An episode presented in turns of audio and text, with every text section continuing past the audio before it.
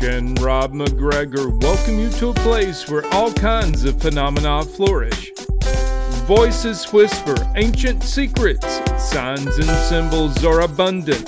UFOs, ETs, ghosts, and even the dead move about freely.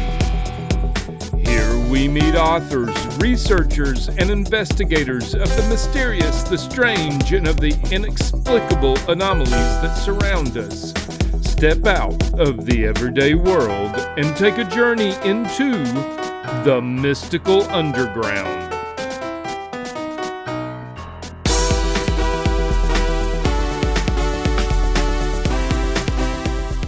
Hi, this is Trish MacGregor. Thank you for joining me. When we first started the podcast in 2020, in the midst of COVID, we'd planned to have a writer's corner. This piece on science fiction visions was planned for that. Science fiction writers have a long tradition of envisioning the future and its technology that later becomes scientific fact. Through their creative creativity, they tune in on the future. Take Jules Verne.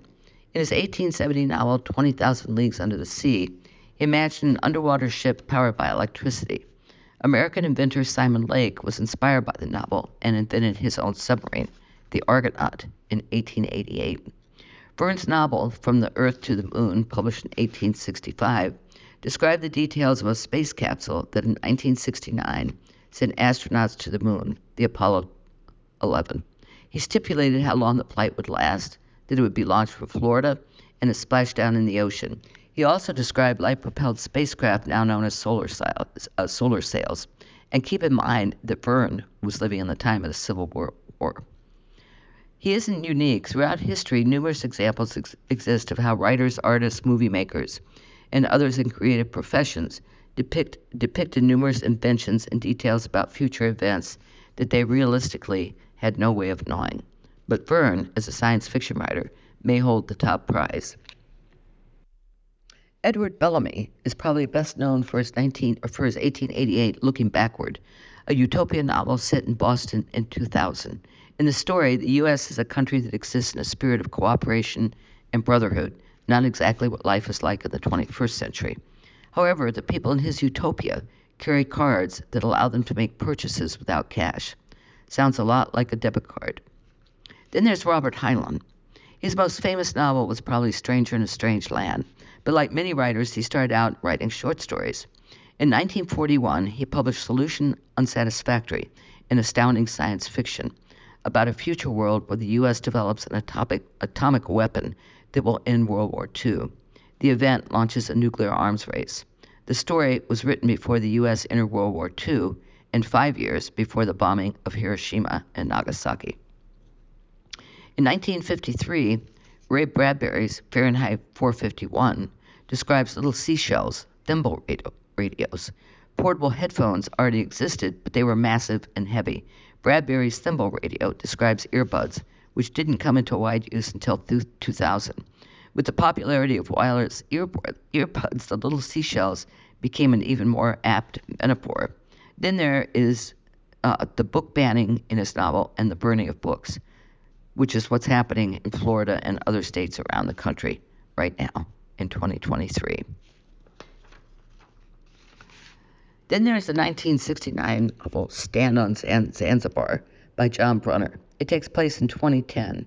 A man named Obama is president. Terrorist attacks and school shootings are rampant. Cell phone video chats are a way to communicate. Cars are powered by rechargeable electric fuel cells.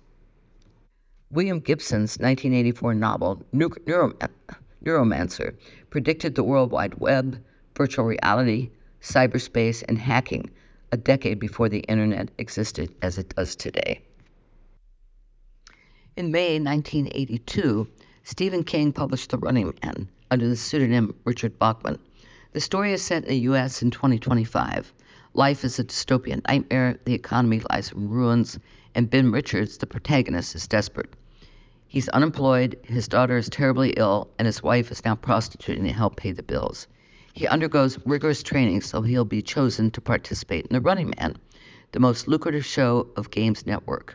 He'll be hunted by the network's elite killing team, and if he manages to survive 30 days, he'll win $1 billion.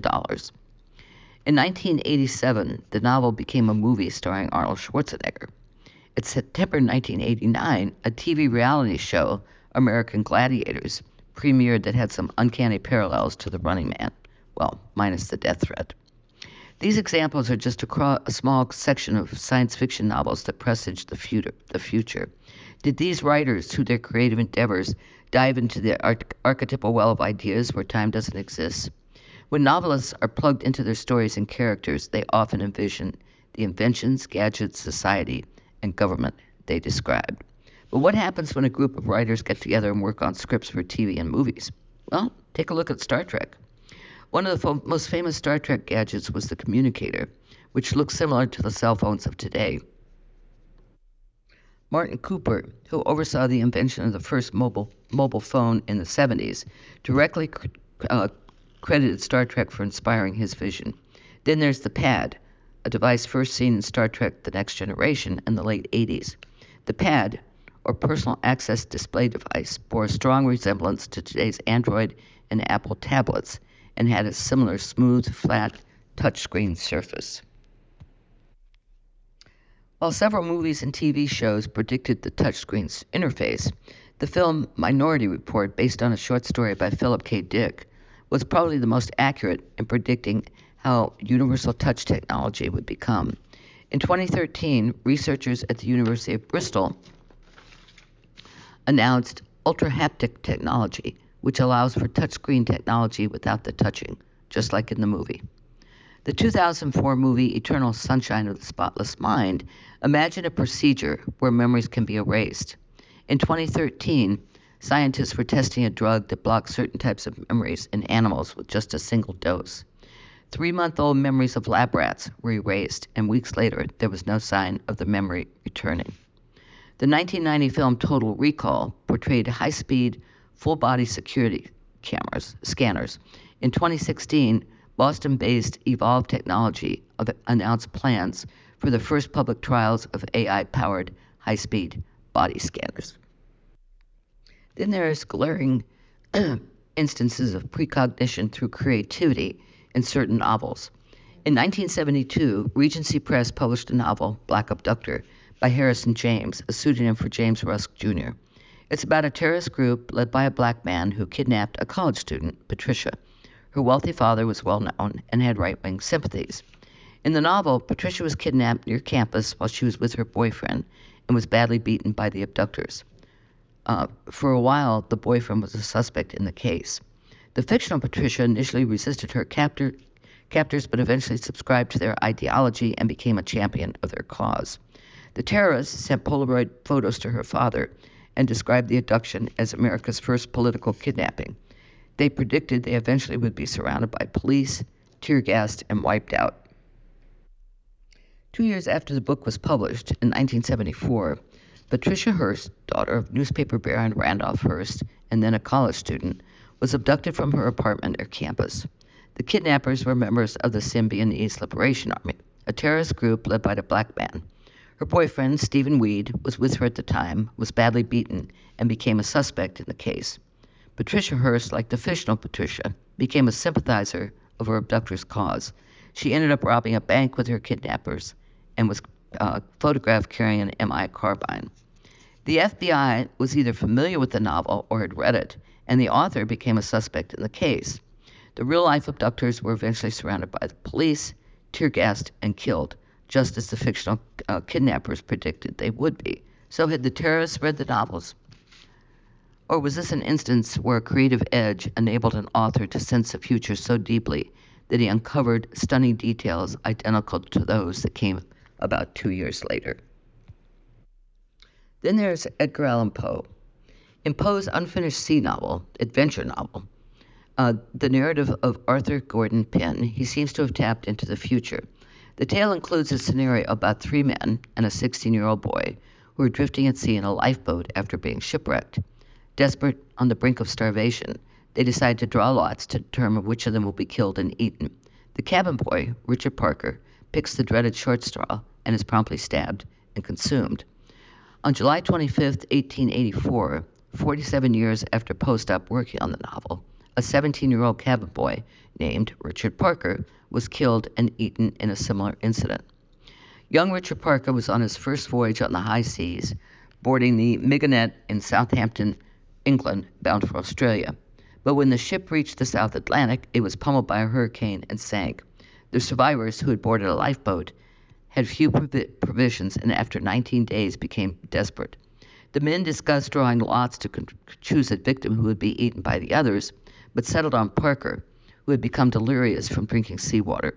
The remaining crew survived on Richard's carcass for another 35 days until they were rescued by the SS Montezuma, aptly named after the cannibal king of the Aztecs. This eerie connection between fiction and real life was revealed on May 4th, 1974, uh, when 12 year old Nigel Parker, who was related to Richard Parker, submitted the story to the Sunday Times of London, which was conducting a contest to find the best coincidence. The Richard Parker story not only won, but was called one of the best coincidences ever recorded by author uh, Arthur Koestler, who had sponsored the contest. Astonishingly, the Richard Parker synchronicities have continued, and a cousin of Nigel Parker, Craig Hamilton Parker, has a website documenting them. Storm Surge. In 1992, before I knew about any of these precognitive book movies and books, I had a similar experience. On August 14, 1992, I mailed off a novel, Storm Surge, to my new editor at Hyperion. It was the seventh in a se- series that featured a husband and wife detective team. The story revolved around a Category 5 hurricane named Alfonso that slams into South Florida and flattens entire neighborhoods. On that same day, a tropical wave moved off the coast of Africa, one of many that roll away from that continent during hurricane season. It had completely escaped my notice, but then again, this was in the days before smartphones, social media, or even the internet. But 10 days later, the wave had grown into one of the most powerful hurricanes on record. At one point, its winds were estimated to be in excess of 200 miles an hour. Hurricane Andrew walloped Homestead, Florida, wiped it off the map, and obliterated entire neighborhoods. It also changed the Florida, the whole geography of Florida for decades to come. The synchronicity is striking in several ways. In fiction and real life, both hurricanes were first named storms of the season and began with an A. They were both Category 5s. Both were tightly compacted storms that targeted only a small area. In the book, it was Miami Beach and South Beach that took the hit. In real life, it was Homestead, about 40 miles south of Miami Beach.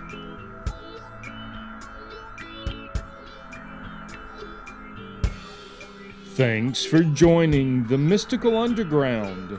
Visit www.themysticalunderground.com for the latest blog post and book info. Subscribe to the podcast on Apple Podcasts, Spotify, Stitcher, Google Podcasts, or your favorite podcast app. Listen to the podcast at podcast.themysticalunderground.com. Follow Trish and Rob on Instagram at Trish and Rob MacGregor. Follow us on Twitter at The Mystic Cast. Send email to podcast at themysticalunderground.com. And until next week, thank you for listening and stay mystical.